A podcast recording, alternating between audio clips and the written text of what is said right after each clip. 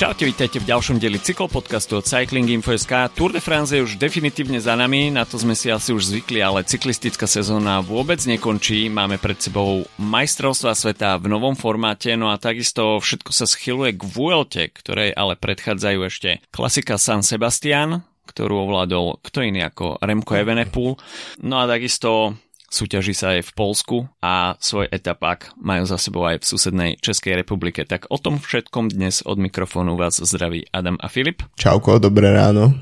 No a bolo toho toľko, že neviem kde začať, ale mohli by sme začať eh, dámami, keďže tie majú za sebou už takisto svoju Tour de France. No a rok čo rok si myslím, že tieto preteky sú oveľa viac kvalitnejšie a potvrdilo sa to aj tento rok, že na kvalite to rozhodne neubralo a kto chcel, tak eh, si teda ten trojtyžňový mužský maratón mohol ešte predložiť o dámsku verziu a kto tak spravil, tak rozhodne nešliapol vedľa. No presne tak. Čo sme videli na ženský Tour de France je v, prvom rade výmena gardy, doslova. Mm. Annemiek van Vleuten mimo pódia, v Marian Vos bola v pretekoch, ale nevyhrala niekoľko etap ako minulý rok. A videli sme kopec v podstate mien, ktoré sú výrazné aj počas roka, ale nie sú dominantné až takým spôsobom ako, um, ako sme boli zvyknutí na van Vleuten a podobne, čiže Emma Northgard, um, Liane Lippert a podobne. A v zároveň v podstate z 8-dňového podniku by som povedal, že 6 dní bolo veľmi solidných klasikárskych. To bolo ako naozaj, že proste klasikársk klasiky, 6 klasik nalepených na seba. Začal to mm. tým, že Lotte Kopecky sa rozhodla utrhnúť od, od balíka v prvej etape a ten v podstate náskok, ktorý v GC postupne získavala rôznymi aj bonusovými sekundami, fin- vysokými finishmi, tak si v podstate udržala až po Turmale, kde sa nenechala až tak tvrdo dropnúť a nakoniec to spôsobilo to, že okrem Demi Vollering, o ktorej sme teda očakávali, že uh, bude najväčšou superkou Annemiek van Vleuten o žltý dres a ktorá to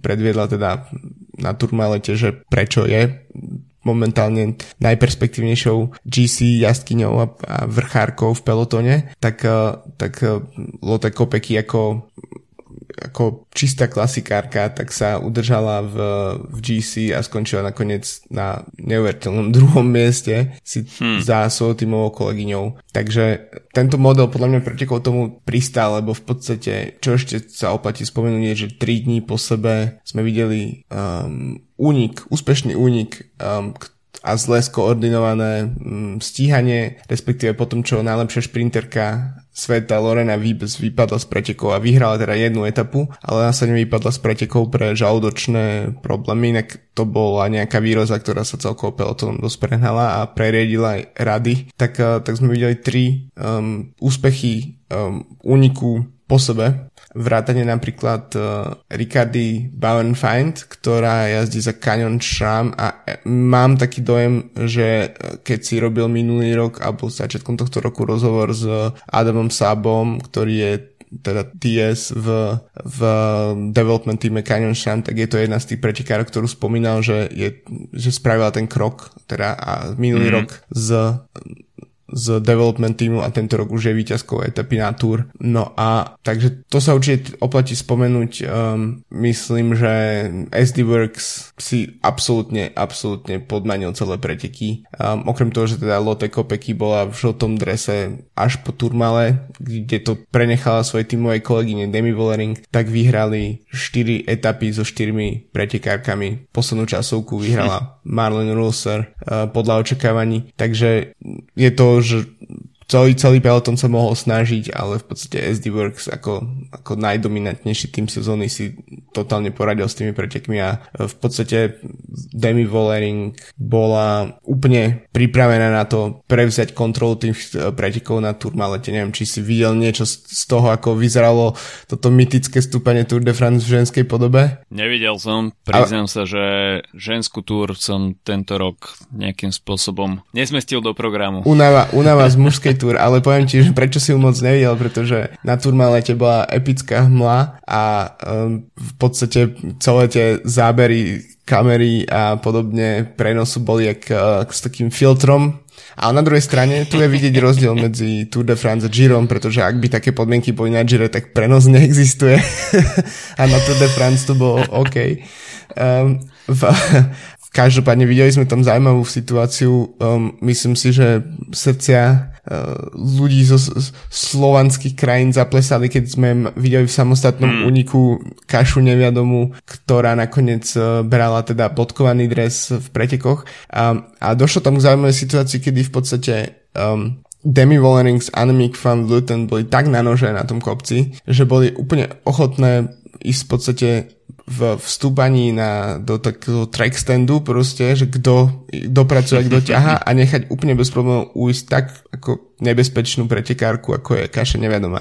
Samozrejme neviadoma nie je e, fantastická časovkárka ako tieto dve pretekárky, takže vedeli, že im môžu niečo povoliť, ale v tom momente, nepozeral som tie preteky live, videl som iba ten tracker a videl som, že neviadoma má zrazu minútu alebo 55 sekúnd na Annemiek van Vleuten z Demi Vollering, hovoril som si, OK, tak toto je vybavené konečne proste e, neviadoma výhra na takom nejakom najväčšom poli a nebola, nebude iba niekde um, druhé, tretie miesto. A potom v jednom momente proste Demi Vollering odišla všetkým, stihla, dostihla kašu a rozbila absolútne celý peloton vrátane teda Annemiek van Vleuten, ktorá potom vzhľadom na to, že ten neúplne vydarený turm, ale um, ako keby sa podpísal aj v uh, záverečnej časovke, ktorú by sme tiež očakávali, že bude minimálne v top 3, ale uh, bola trochu hlbšie, to znamená, že tiež nebola úplne fit, ale je podľa mňa to zaujímavé pozorovať, že máme, že ten minulý ročník Tour de France uh, FAM, ktorý bol prvý po pauze, alebo prvý celkovo, podľa toho, ako sa na to pozeráme,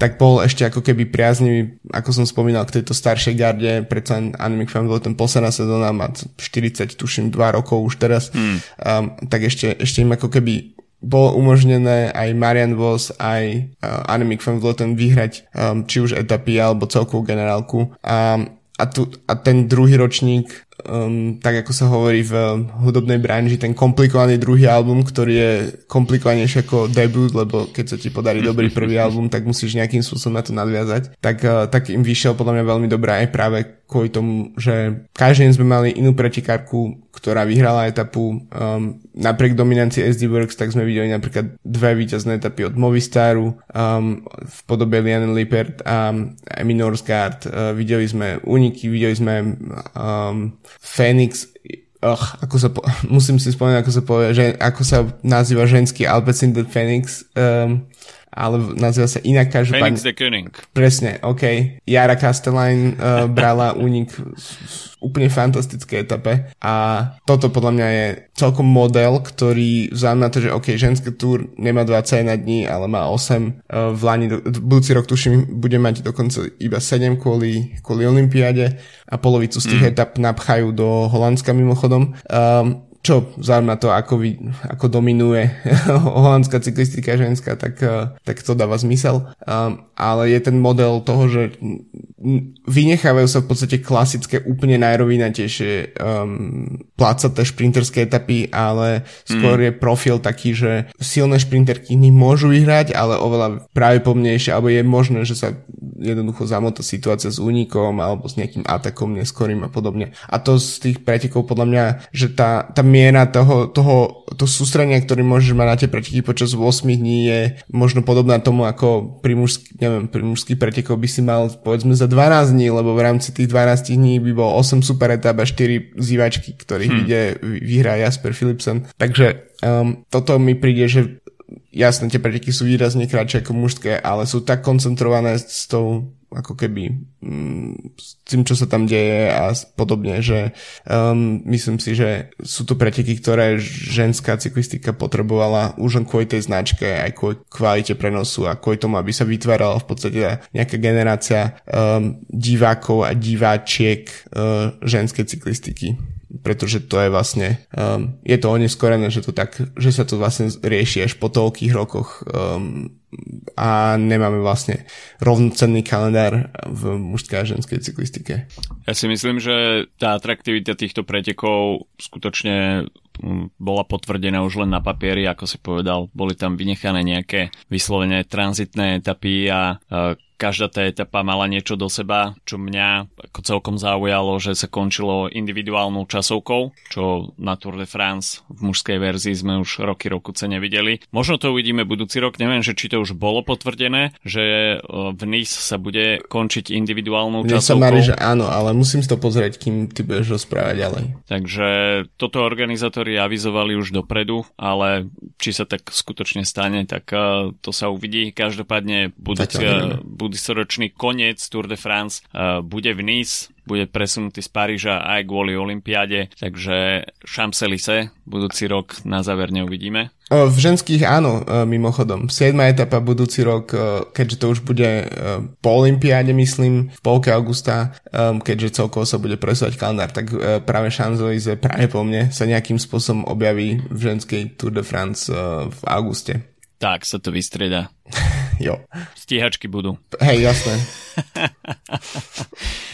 Každopádne, ako si spomenul, striedanie generácií, Anemic Fanfluiten nakoniec nezískala ani pódiové umiestnenie a tým pádom videli sme Kašu neviadomu, že obsadila tretie miesto, okrem teda toho tretieho miesta získala aj bodkovaný dres pre najlepšiu vrchárku, no a Demi Vollering tak tá úplne prevalcovala konkurenciu a ukázala, kto je možná nástupkyňa Anemik Van Fluiten, ktorá sa v ostatných rokoch zdala byť neporaziteľná, tak to striedanie generácií zažívame momentálne aj v ženskej cyklistike. Takže ženská Tour de France má za sebou ďalší ročník, ktorý opäť nastavil latku ešte vyššie, no a budúci rok to bude opäť veľmi prestížne cyklistické podujatie v ženskom kalendári. Presuňme sa ďalej, pretože Uh, diali sa veci aj uh, v mužskom pelotóne, no a mohli by sme začať uh, klasikou San Sebastian, ktorá opäť nesklamala. Remco Evenepoel sa opäť ukázal, že nepotrebuje uh, nejakých veľa pretekárskych dní v sezóne a je schopný prísť, vidieť, zvíťaziť klasika San Sebastian, tak to sú preteky, ktoré Remkovi proste sedia. Napriek tomu, že sa presunuli v kalendári uh, na skorší termín, tak uh, Remko sem prišiel v majstrovskom drese, bohužiaľ s bielými lipsami. Áno. Nech mu, je, nech mu je odpustené, ale opäť sme mali možnosť vidieť, že Remkové sebavedomie uh, dosť narastá. Záverečný šprint s Pejom Bilbaom som teda čakal, že Pejo Bilbao si ho tam natrie na chleba, ale nakoniec sme videli Remka. Uh, mimochodom, málo kedy sa teší takto emocionálne na cieľovej páske, čiže bolo vidno, že ten vyhratý šprint proti Pejovi Bilbaovi ho dostal aj trošku, trošku emočne. No a Remko skutočne išiel, išiel veľké vaty. Sám som zvedavý, ako toto uh, ovplyvní možno aj psychiku súperov pred uh, nastávajúcimi pretekmi, pretože neviem, či sme spomínali v minulom podcaste, či tá informácia už bola vtedy zverejnená, ale Jonas Vingego bude na Vuelte. Takže Jumbo Visma tam môže postaviť skutočný super tým, ktorý, ktorý bude vzbudzovať trošku strach a myslím si, že už pridal zo pár vrások Patrikovi Lefevrovi a, a tohto ročná Vuelta bude možno najlepšou Grand Tour, čo, čo nebýva úplne zvykom, ale dá sa povedať, že z veľkých mien nám bude chýbať iba Tadej Pogačar, ale ja si myslím, že Remko už bude, že už bude vo farbách Ineosu na, na Vuelte tohto ročnej. Asi, asi nie, hoci prestupové okienko nám už začalo, takže 1.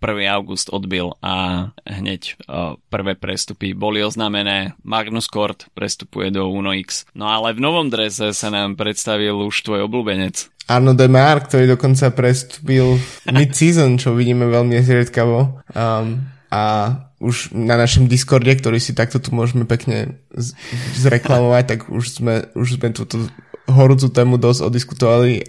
A ja si nemôžem pomôcť, ale príde mi absolútne nezmyselné, ehm, že v tým FD, že preto, aby sa koncentroval na Davida Godua, ktorý, ktorého životné maximum už sme videli minulý rok, štvrté miesto na Tour de France 15 minútovou stratou na Vingegoda, tak, uh, tak že sa vlastne stavať na ňom a, a pustiť šprintera, ktorý naozaj v dobrých sezónach dokázal pri, priniesť gro víťazstiev pre, pre tento tým. Tak, uh, ale myslím si, že to dáva zmysel ten prestup a to, že to spravili mid-season, um, tak otvára dvere Demarovi, aby šiel na Vueltu ako svoju prvú Grand Tour v sezóne a vzhľadom na to, že na Vuelte to býva pomerne riedke s, so šprintermi, tak je dosť možné, že to tam, že tam tú konkurenciu môže dosť rozmetať, tak ako to spravil v minulosti na Gire niekoľkrát. Ale ešte by som sa sekundu vrátil k San Sebastianu. Um, no to sa vráťme. Vráťme, pretože sme v podstate to len výsledkov spomenuli. Um, v, čo ma asi najviac prekvapilo je, že vlastne um, v tom momente, kedy, kedy Remko sa rozdol zautočiť, tak vlastne v tom neostal sám, hej, že, že to je taký ako typický mm. scenár e, jeho víťazstva. Um, inak tiež ešte som sa chcel pozostaviť pri tom, že zdá sa, že um, ak že ak je ne, sú nejaké preteky, na ktorých naozaj, že um, ako valonský šip pre Valverdeho v minulosti, tak uh, že proste máš totálne, hm, vieš, ako ich vyhrať, tak uh, to je Remko na San Sebastiane, lebo v 23 rokoch vyhrať tretiu, tretiu edíciu v podstate z posledných piatich tri, tak je to ne- neuveriteľné. A podobne tak ako sa zdá, že, že tiež si podmanil totálne Liež, ktorým a ako si napríklad Pogačar totálne vie poradiť s Lombardiou, tak máme akurát možno proste generáciu jazdcov, ktorí, ktorí vieme presne definovať podľa týchto pretekov. Um, späť k tomu úniku, prekvapilo ma, že tam v tom neostal sám a že naozaj um, tam bolo bola mňa dosť zúfalá situácia v tom zvýšku balíku, alebo ako to nazvať, keď už v podstate e, ten e, náskok narastal, videli sme, že to trio na čele s Remkom je veľmi silné a tá ochota s tým niečo robiť v balíku bola už potom taká, že OK, tak prečo vlastne budem niečo robiť, aby som skončil štvrtý, e, že to ne, nemá, nedáva žiadny zmysel, to znamená, že to trochu limitovalo tie preteky. Uh, áno. No, balík ťahal Nathan van Hojdong, ktorý bol predtým v úniku. Práve. to, to asi okay. definuje ochotu zvýšku pracovať uh, po zvyšok pretekov a dá sa povedať, že z tej minuty dačo, ktorú mali na Mendy, Ro- Mendy Zoroce, a tieto baskické stúpania, to je, to je pekličko, tak uh, narastla nakoniec na 3 minúty. Hej, tak to, to, asi, to asi hovorí za všetko.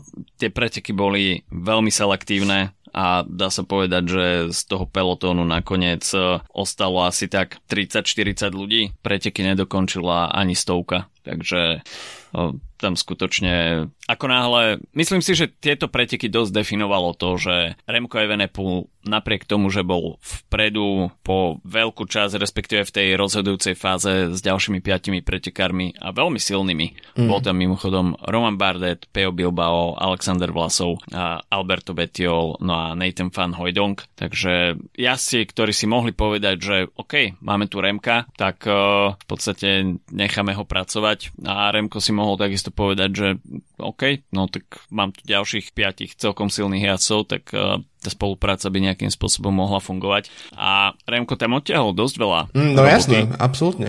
Takže vôbec to nebolo niečo také, že Remko si počkal do posledného stúpania a povedal si, že OK, na Murgile ich tu dropnem všetkých, ale Remko tam skutočne e, predviedol veľkého, dajme tomu, ani nie že tímového ducha, ale bojovného ducha, pretože nenechal to na ostatných a skutočne si to odmakal, nielen teda v stúpaniach, ale, e, ale aj na, v tých rovinatejších pasážach. Takže Remko ukázal veľkú komplexnosť a bolo vidieť, že e, nemalo to taký ten Remkovský podpis, že mm. OK, nastúpim 40 km pred cieľom a všetkých dropnem. To sa mu nepodarilo a v závere s ním nakoniec bol schopný vydržať Peo Bilbao a Alexander Vlasov a Peo Bilbao bol skutočne veľmi dobre pripravený, páčil sa mi tam ten jeho ťah v záverečnom stúpaní na Murgile, keď sa tam dostal trošku pred Remka Evenepula a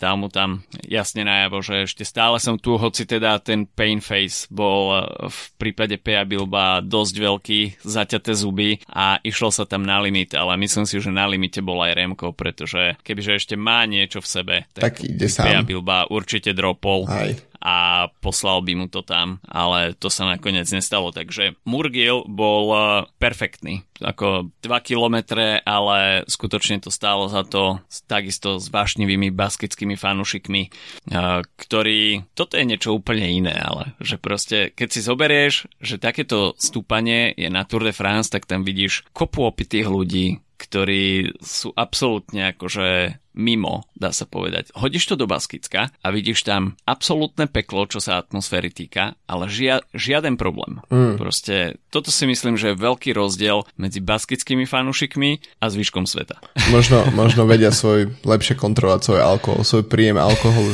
že ten alkohol tam určite hrá nejakú rolu, len sa neprejaví v, v, konečnom, v konečných výsledkoch. V, tá, a tak samozrejme, preto sme videli aj to Grandepa v Baskicku bol taký úspech, aj preto to vidíme každý rok na San Sebastiane, aj na pretekoch, okolo Baskicka. Jednoducho to je časť alebo región, ktorý kompletne žije cyklistikou a čo je možno trošku škoda, že sa Bilbaovi nepodarilo vlastne vyhrať na tejto pôde, ale Remko podľa mňa to, že, to, že si trúfol na taký šprint, v podstate na taký šprint, no ok, že akože trúfol si prešprintovať Bilba um, a že sa mu to podarilo, to si myslím, že je dosť veľký varovný prst aj pre konkurenciu, lebo to vlastne trochu stavia na hlavu ten klasický scenár Remkových víťazstiev um, mm. a to znamená, že pre budúcnosť môže ísť do úniku so silnými ľuďmi a nemusí ich nutne iba dropovať, uh, ale môže to skúsiť jednoducho na čare a myslím, že to sebavedomie mu výrazne stupne po tom, čo sa mu to podarilo. Možno aj preto bol taký uh, emocióne naladený. V, inak ešte k bielým bipsom. Uh, pre mňa, ja si nemôžem povedať, ja keď vidím niekoho v bielých bipsoch, to je, uh, a to nemyslím teraz čisto len nejak akože esteticky, ako sa pozastavuje nad tým um, zvyšok sveta, ale mne to proste evokuje tak doperskú dobu, že proste, keby som videl nejakých nejakých uh, proste 90. roky a nejakých uh, nejakých, neviem, talianských majstrov sveta, ktorí určite boli, robili s doktorom Ferrarim, tu samozrejme fabulujem, ale proste mne to, mne to príde, že to je čisto taký, um, taký návrat do minulosti, ale tej, tej minulosti, na ktorú by sme najradšej zabudli. Straší ťa potom v snoch Mario Cipollini? presne, presne tak. Nechcel som vysloviť toto meno, ale áno, je to niekde tam potom. To sú proste biele bipsy. To, to som, to, takto to vidím to, to vidím. Nie je to, čo vidia ostatní, keď si tam dúfajú, že, nebudú prša- že nebude pršať, keď budú biele bipsy, ale jednoducho na malých obrazovkách, na akých sledujem ja cyklistiku, tak, eh, tak je to proste duch doperských talianských tak, pretekárov. Také, takéto memečko, že čo vidí moja frajerka, čo vidí môj otec, čo vidí moja mama, čo hey. vidím ja, hej, tak ty, ty tam vidíš toto. Ja to vidím doperov. Čím samozrejme nechcem implikovať, eh, hej, žiadne, žiadny doping. Je to iba doping bielých bipsov. Vaty navyše. Ako, biele vaty. Nie, nie. Biele, biele bipsy nepridávajú nič. Fakt, že nič. Akurát viditeľnosť. High vis. Každopádne, uh, Peo Bilbao, myslím si, že potiahol dobré formu z Tour de France a videli sme tu taký možno stred uh, troch jazdcov v závere. Uh, Alexander Vlasov, uh, ktorý, ktorého sme už uh, od Gira dá sa povedať, že, že nevideli pretekať, takže bol úplne tak e, mimo radaru. Potom Peo Bilbao, ktorý sa predstavil v perfektnej forme na Tour de France, takže tam sme očakávali, že v prípade, že bude mať ešte dobré nohy, tak e, by sa určite mohol objaviť v závere. No a potom sme videli Remka, ktorý síce absolvoval preteky okolo Švajčiarska, potom uh, vyhral národný šampionát. No a samozrejme sústredí sa na tú druhú časť sezóny, e, kde bude aj v belgickej nominácii na majstrovstvách sveta. No a odštartoval druhú časť sezóny perfektným Uh, výsledkom na San Sebastiane, takže uh, videli sme, že Remko nepotrebuje nejak uh, absolvovať Grand Tour na to, aby bol potom uh, schopný vyhrávať a netreba mu veľa pretekárskych dní pred, uh, pred tým, aby dokázal rozbiť konkurenciu. No a keďže už si spomínal, majstrovstvo sveta sú na spadnutie a je stále o čom hovoriť, tak uh, trošičku spomalme s pauzou na osvieženie s najobľúbenejším radlerom na Slovensku. Počet disciplín, ktoré vidíme počas aktuálneho formátu majstrovstiev sveta v Glasgow sa môže rovnať akurát počtu príchutí Zlatého bažanta Radler 00 a ak správne počítam, je ich 6 klasických plus 4 ďalšie bez pridaného cukru. No tak to má Zlatý bažant návrh, keďže na majstrovcách sveta, ktoré začínajú teraz v najbližších dňoch, tak máme dokopy 7 disciplín, ale je pravda, že sa vlastne rozdá až cez 200 duových dresov, čo je minimálne 200 výkonov hodných letnej odmeny, ako je, ako je Zlatý Bežant Radler 0-0. No pozrieme sa teda, kto je Radlerom týždňa tentokrát. No a myslím si, že dal by som túto, túto cenu Peovi Bilbaovi, Hoci teda Remco Evenepoel uh, zvíťazil na uh, klasike San Sebastian, tak uh, Peo Bilbao uh, pôsobil veľmi sympaticky už na Tour de France, samozrejme bol zatienený ostatnými menami a nehovorilo sa o ňom až toľko, ale tá víťazná etapa, ktorú si pripísal na konto v kontexte celého toho príbehu Bahrajnu Victorious na Tour de France, tak e, bola jedným z ťahákov a celkom sympatický, že nedal si absolútnu pauzu po Tour de France, mm. potiahol to ešte ďalej. Samozrejme bol motivovaný aj tým, že uh,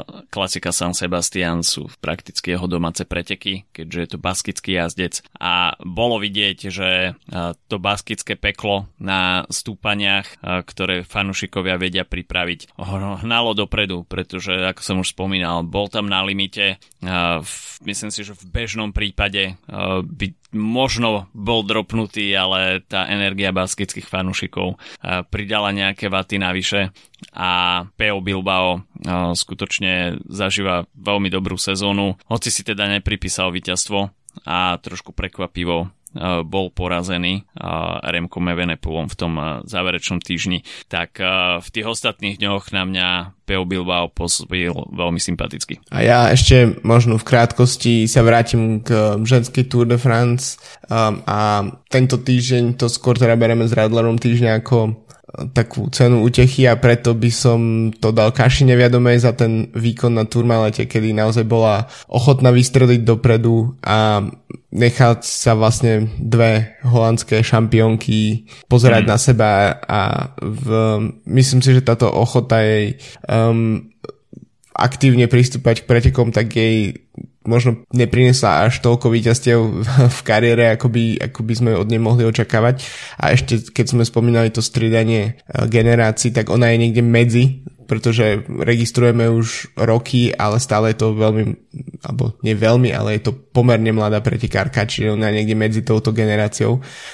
A v Myslím si, že e, druhé pódium na túr z druhého ročníkov tiež potvrdzuje to, že e, vie byť veľmi blízko toho, e, keď sa, keď sa veci melú v, v GC a ešte to, že to dokázala podčiarknúť um, solidnou časovkou, ktoré vylimitovala, čo sa dalo, aby mohla skončiť na pódium a vytlačiť z neho Annemiek van Vleuten, tak um, to je tiež ďalší bonus. Um, pritom časovka je dlhodobo jej najslabšia disciplína, takže um, pre mňa Radlerka týždňa uh, Kaši hmm. nevia doma. OK, tak zaslúžená odmena nielen pre budúcich majstrov a majsterky sveta v duhových dresoch. Tento týždeň sú Zlatý bažant Radler 0-0 napríklad aj v dvoch nových príchutiach. Ako prvá je melón, druhá mango bez pridaného cukru. Ide teda o super nealkoholický prírodný nápoj, ktorý ideálne pasuje v týchto horúcich dňoch. Exotické mango a osviežujúci melón sú bez pridaného cukru, ale aj bez alkoholu, konzervantov a umelých farbív a samozrejme bez gluténové.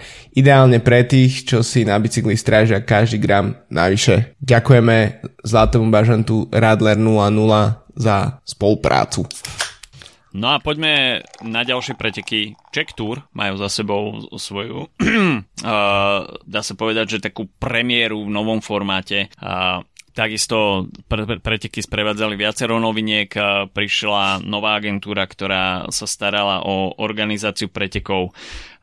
Preteky sú v kategórii 2.1, čo je v podstate tá istá kategória ako preteky okolo Slovenska. No a pretekov sa po tom, čo sa ich chopil Leo Koenig ako hlavný organizátor, tak dá sa povedať, že išli nahor. Leo Koenig asi vie, že čo profesionálne preteky potrebujú. Čo potrebuje Takže... 5. Grand Tour, k tomu, aby bola 5. Grand Tour. Týmto, týmto oficiálne menujeme Czech Tour na 5. Grand Tour sezóny a No a tým pádom uh, preteky, pretekom trošku asi chýbal priamy prenos, to si, to si povedzme, že uh, pokiaľ nie je možnosť sledovať tie preteky live, čo je len na národnom okruhu, tak uh, je to ešte niečo, čo treba vylepšiť do budúcnosti, takže o toto boli uh, diváci trošku, trošku ukratení, ale Videli sme, že aj napriek tomu, že tá konkurencia World Tour tímov nechybala na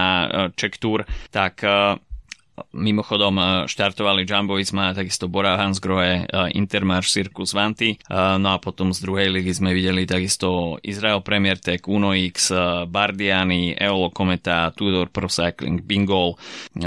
Takže tá konkurencia tam bola celkom dosť veľká. Popri tom aj české týmy, ATT Investments, uh, Elko Kasper, no a takisto slovenský uh, RRK Group Pierre Baget Benzinol. Uh, a českí jazdci sa rozhodne nestratili v tejto konkurencii a videli sme etapové víťazstvo Adama Ťoupalíka v záverečnom dni, takže Elko Kasper s etapovým výťazom, no ale čo je ešte možno uh, cennejšie, tak to je tretie miesto v GC uh, Jakuba Otrubu z ATT Investments.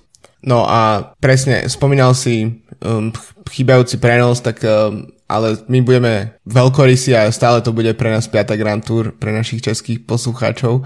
Um, hmm. Aj keď tie prenosy nie sú, ale to, to je skoro až taký mostík k tomu, um, ako už druhú sezónu po sebe ja vnímam svoje niekdajšie domovské preteky okolo Polska, pretože som tak zhyčkaný tým, čo mám k dispozícii v aplikácii od GCN, že ak tie preteky tam jednoducho nie sú, tak pre mňa skoro až neexistujú, pretože um, som veľmi urazený na organizátor organizátorov uh, Tour de Pologne, že tie prenosy naozaj existujú, keby som chcel pirátsky streamovať, tak môžem, keby som chcel zapájať VPNky a pos- pozerať veci na TVP polskej štátnej televízii, tak uh, môžem, ale to, že tie práva sa jednoducho není sú rozšírené pre Eurošport a um, zvyšok sveta um, normálne, tak mi príde na hlavu padnuté a v, preto som ja tento rok z Tour de Pologne videl veľmi podobne veľa ako z Czech Tour.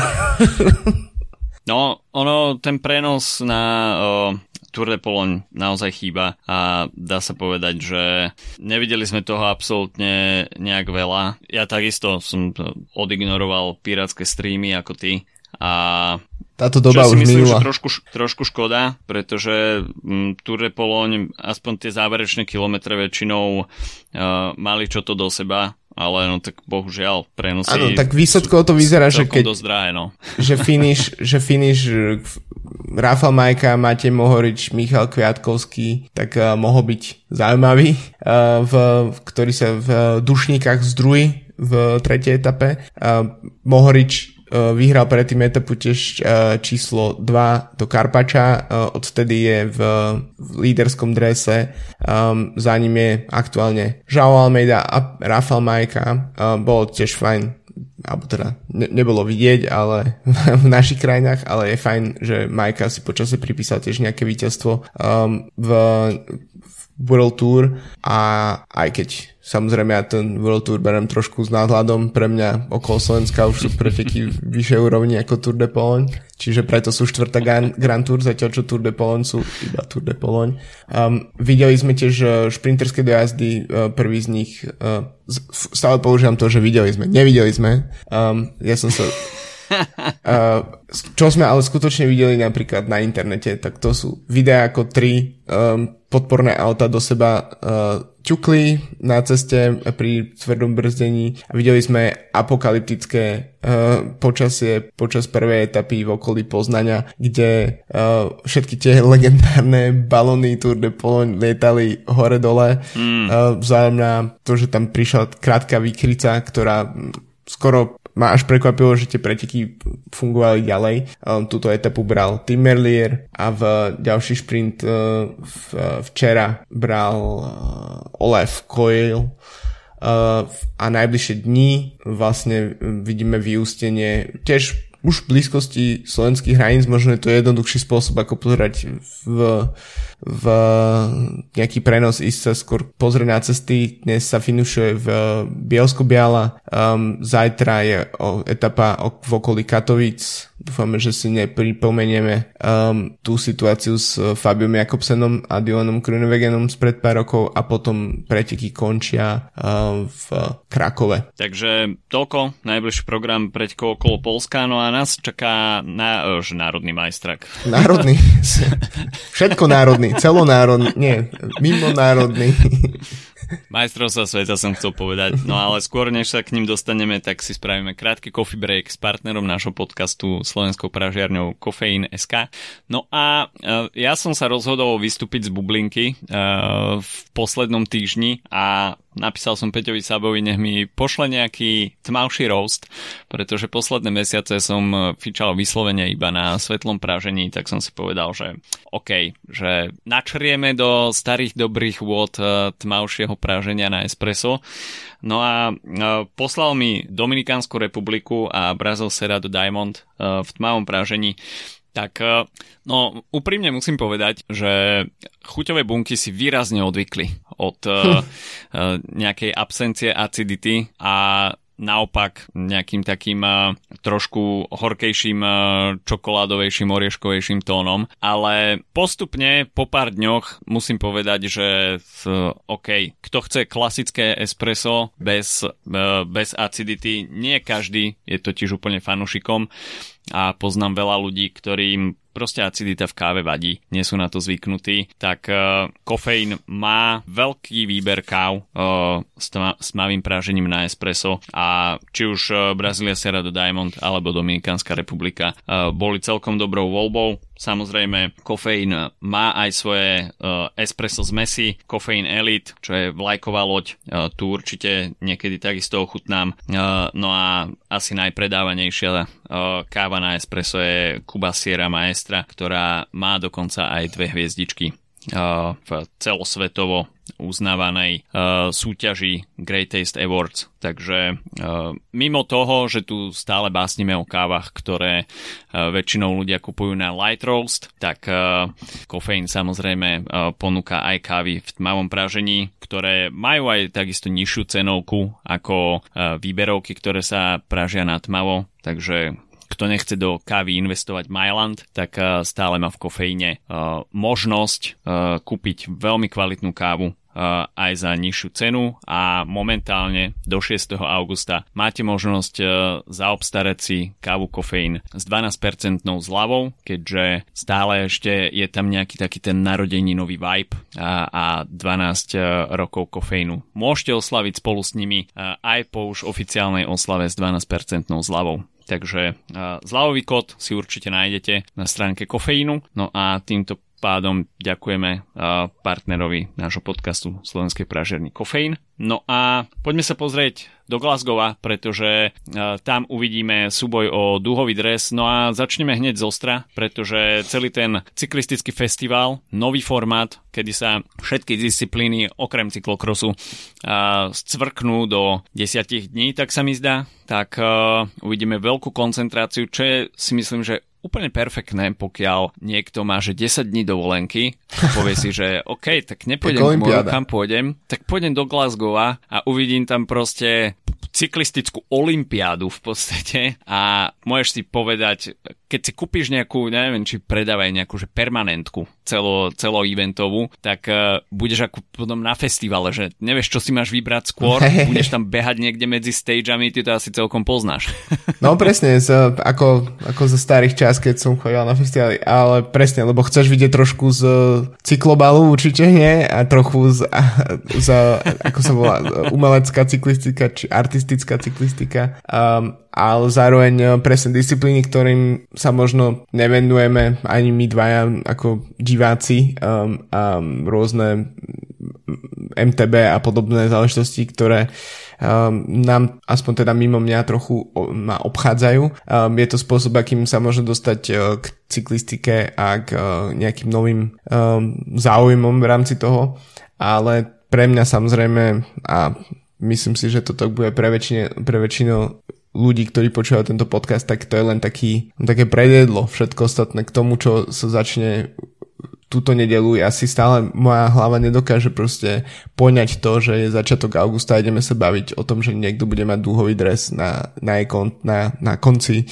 tohto týždňa a že máme tu cez víkend regulérne majstrovstva sveta, kde bude Remko obhajovať svoj dúhový dres a kde vidíme naozaj, že smotanku mm, cyklistiky, ktorá si bere v podstate ešte zachovávať tú formu, ktorú majú z túr a idú ju premeniť na, na potenciálnu dúhu. Takže um, myslím si, že ako nápad je to super, um, čo sa týka cyklistického festivalu a teším sa, že, že vlastne um, taká tá možno euforia, ktorá ľudí drží po túr, tak sa možno pre, prejaví aj v iných disciplínach cyklistiky najbližších dňoch. V...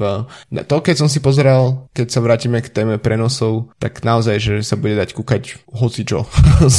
keď som si pozeral, že čo je na nás nachystané v uh, GCN, um, tak uh, to je naozaj, že majstrovstvo sveta budú mať um, veľmi zaujímavý priebeh v tomto prípade, čo sa týka sledovania televízií.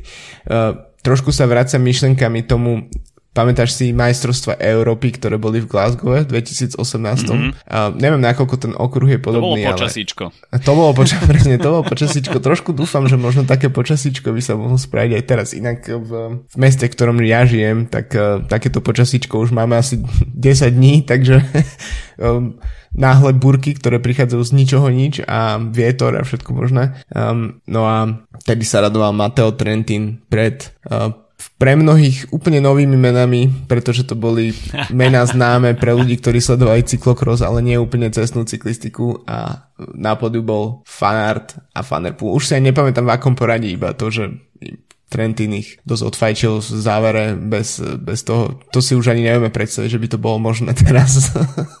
no poďme sa pozrieť, že čo nás čaká. 6. augusta, čiže v nedelu, uh, uvidíme uh, mužský uh, elit pretek 271 km, celkové prevýšenie 3570, čo je pomerne dosť, ale rozloží sa to uh, do tej dĺžky. Štart v Edinburgu, no a jazdci sa potom uh, presunú do Glasgowa na meský okruh, ktorý bude mimochodom dosť technický a na papieri to vyzerá skutočne ako uh, nejaký cyklokros, zákruta za zákrutou. Navyše pozeral som aj predpoveď počasia a na nedelu je tam vyše 50% na šanca dažďa, navyše... A to musí byť v Glasgow každý deň, nie? Dní predtým takisto pršať, takže dá sa očakávať, že bude mokro, čo by samozrejme mohlo vyhovovať cyklokrosárom, či už Voltovi Fanartovi alebo Mate van der Pulovi. Na start liste je takisto Tadej Pogačar, ktorému dážď príliš nevadí. Uh, No a poďme sa pozrieť teda uh, na tie jednotlivé nominácie. Začneme asi Belgičanmi, keďže sú obhajcovia titulu, štartuje aj uh, Remco Evenepoel, ale keď sa pozrieš na tú belgickú zostavu, tak uh, to je skutočne niečo neuveriteľné. Ja si myslím, že Remco Evenepoel môže začať útočiť už od takého 80. kilometru pred cieľom a postupne, postupne tam Belgičania môžu za- začať strieľať uh, také náboje ako Wout van Aert, tiež Benot, e, Nathan van Hooydonk, Jasper Philipsen, Yves Lampert, Viktor Kampanerc, no a až všetko nakoniec stroskotá v závere, tak je tam Jasper Philipsen.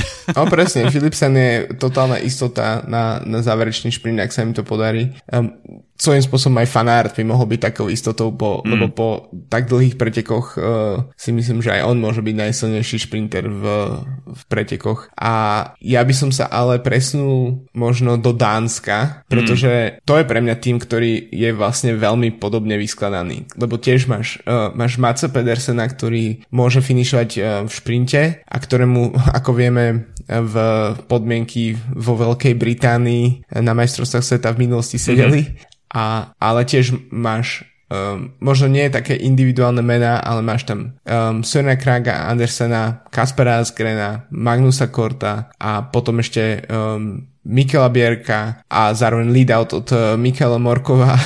Takže tých, tých tiež um, možností, s ktorými sa dá pracovať, je v- veľmi veľké množstvo a môžu to jednoducho select, uh, ako keby sekať v rôznych etapách uh, pretekov. A dúfam, že to tak bude, že sa nestane to, čo sa stalo na minuloročných majstr- majstrovstvách sveta, kde to tak ako tiež z ničoho nič, všetko bolo kontrolované a zrazu Remko bol v úniku a všetko bolo, všetko bolo vybavené, tak um, tuto naozaj dúfam, že sa tie, tým, že tie, tie najsilnejšie týmy sú naozaj nasekané silnými menami, tak uh, zostanú v, v, uh, v pomerne veľkých počtoch ľudí vpredu.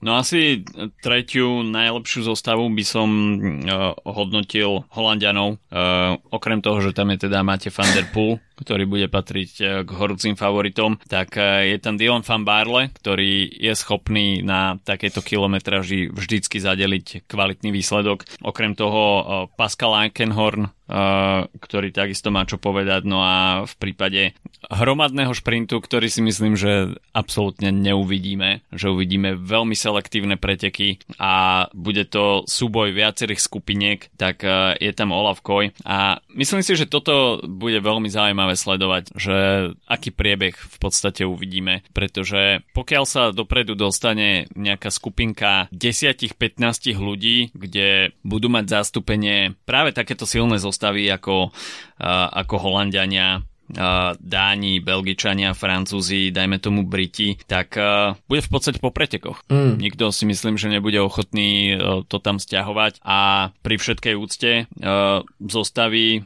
ako Austrália, Spojené štáty, Norsko, Nemecko, Švajčiarsko, Kolumbia, Taliani, Španieli, tak v prípade, že sa vpredu skutočne už dosť veľa desiatok kilometrov pred cieľom nahromadí kvalita a tá bude spolu spolu spolupracovať, tak uh, sa to môže odpískať.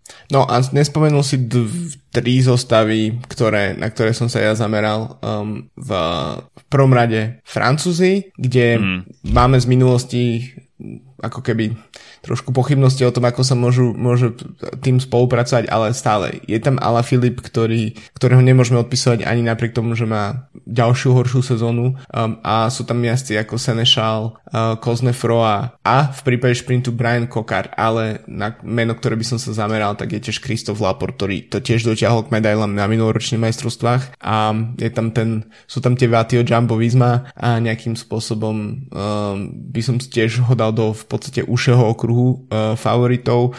Um, ďalší z týmov, ktorý si nespomenul a ktorý sa oplatí pozerať a práve z dôvodu, že sme naopak zvyknutí, že Taliani zvyknú fantasticky spoluprácu na majstrovstvách sveta. Tam je vždy mm. vidieť v akejkoľvek kategórii, mužskej, ženskej, v, v U23 a podobne, vždy vidí, že uh, Taliani sú veľmi ochotní spolupracovať, obetovať preteky jeden pre druhého a čiže možno tam nemáme najväčšie mená tak ako Dánov a Belgičanov, ale stále tam Mateo Trentin, je tam eh, Alberto Betiol a veľmi silný podporný tým s, s Danielom Osom a s Andreou Pascalonom a podobnými ľuďmi. Andrea Bajoli tiež. Čiže to je, na Talianov by som sa určite zameral, um, možno nie pre ako keby nejakú hviezdnu kvalitu toho startlistu, ale pre možnosť spolupracovať. A potom tretí tým, to, to je Veľká Británia, ktorá tiež nemá nejakú obrovskú hviezdnu kvalitu, ale sú tam jazdci, ktorí vedia dobre finišovať v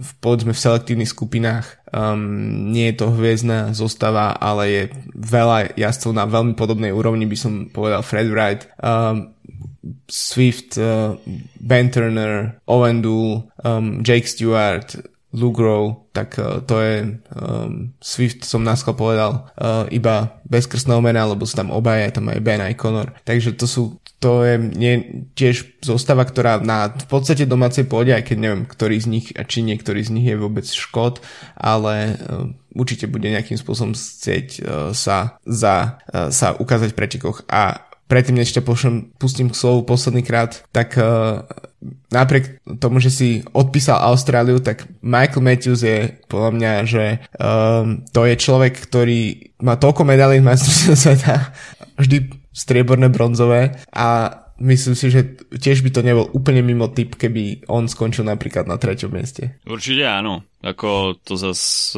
nechcel som ho posielať niekam do starého železa, to rozhodne nie. Michael Matthews stále na to má. Uh, ďalšie mená, ktoré stoja za zmienku, Alexander Kristof, uh, dajme tomu John Degenkolb, Nico Dance, uh, Max Schachman, Ugo Derek G, takisto Binny Girmay, Sam Bennett, Ben Healy, George Bennett, Jonathan Narvaez, Česi majú v zostave Adama Ťoupalika, Petra Kelemena, Michala Boroša, Matia Savacka, za Slovensko Peter Sagan, pravdepodobne posledný krát v pretekoch na ceste, takisto Matúš Štoček, Kviato v polskej zostave, takže tá kvalita tam skutočne bude. No a typnime si víťaza, jedného takého, že spomedzi favoritov a možno až máš nejaký pánaš typ, tak môžeme aj to. Tak uh, asi by som, nebudem veľmi originálny, ale asi fan art vzhľadom na to, že tá sezóna u neho potrebuje nejaké epické víťazstvo a viac ako u jeho konkurencie. Takže fan art a nejaký srdiečkový typ, no ako možno si zo mňa budeš robiť srandu, ale myslím, že ten taký Saganov triumf na, na koniec kariéry by bol veľký uh, po tejto sezóne aj po tom všetkom, čo uh, ho vidíme a ako si trošku z toho robíme srandu, tak uh, by to bolo veľmi pekné, ale zároveň je to len taký um, mám rád také tie príbehy uh, typu Mark Cavendish, keď sa jednoducho odpisovaný už jazdec nejakým spôsobom ešte uh, dokopek k takému výsledku, takže to bude on u mňa. OK. Uh, u mňa máte Van Der Poel, ale to je skutočne jedno meno z desiatich, ktoré spomedzi tých hlavných favoritov môže vyhrať. No a panáš typ mám Nico Dance, takže toto si myslím, že je meno, ktoré asi príliš nezaznie pri typoch, ale pokiaľ by sa tam Mercedes Nemci nejakým Dance. spôsobom dokázali udržať, tak uh, Nico Dance si myslím, že má celkom dobrú sezónu a uh, mohol by sa v závere objaviť. Takže toľko na dnešok od nás. V nedelu majstrovstvo sveta v Glasgowe uvidíme perfektný mestský okruh technicky, takže uvidíme, či to bude teda na vode alebo nie. To si myslím, že to bude zaujímavejšie. Každopádne to bude dlhý deň v sedle. No a štartuje nám teda festival v Glasgowe majstrovstvo sveta s množstvom disciplín cez cestu, dráhu až po krasojazdu. No a skutočne bude čo sledovať. Počujeme sa budúci týždeň, majte sa zatiaľ pekne. Čau, čau. Čauko.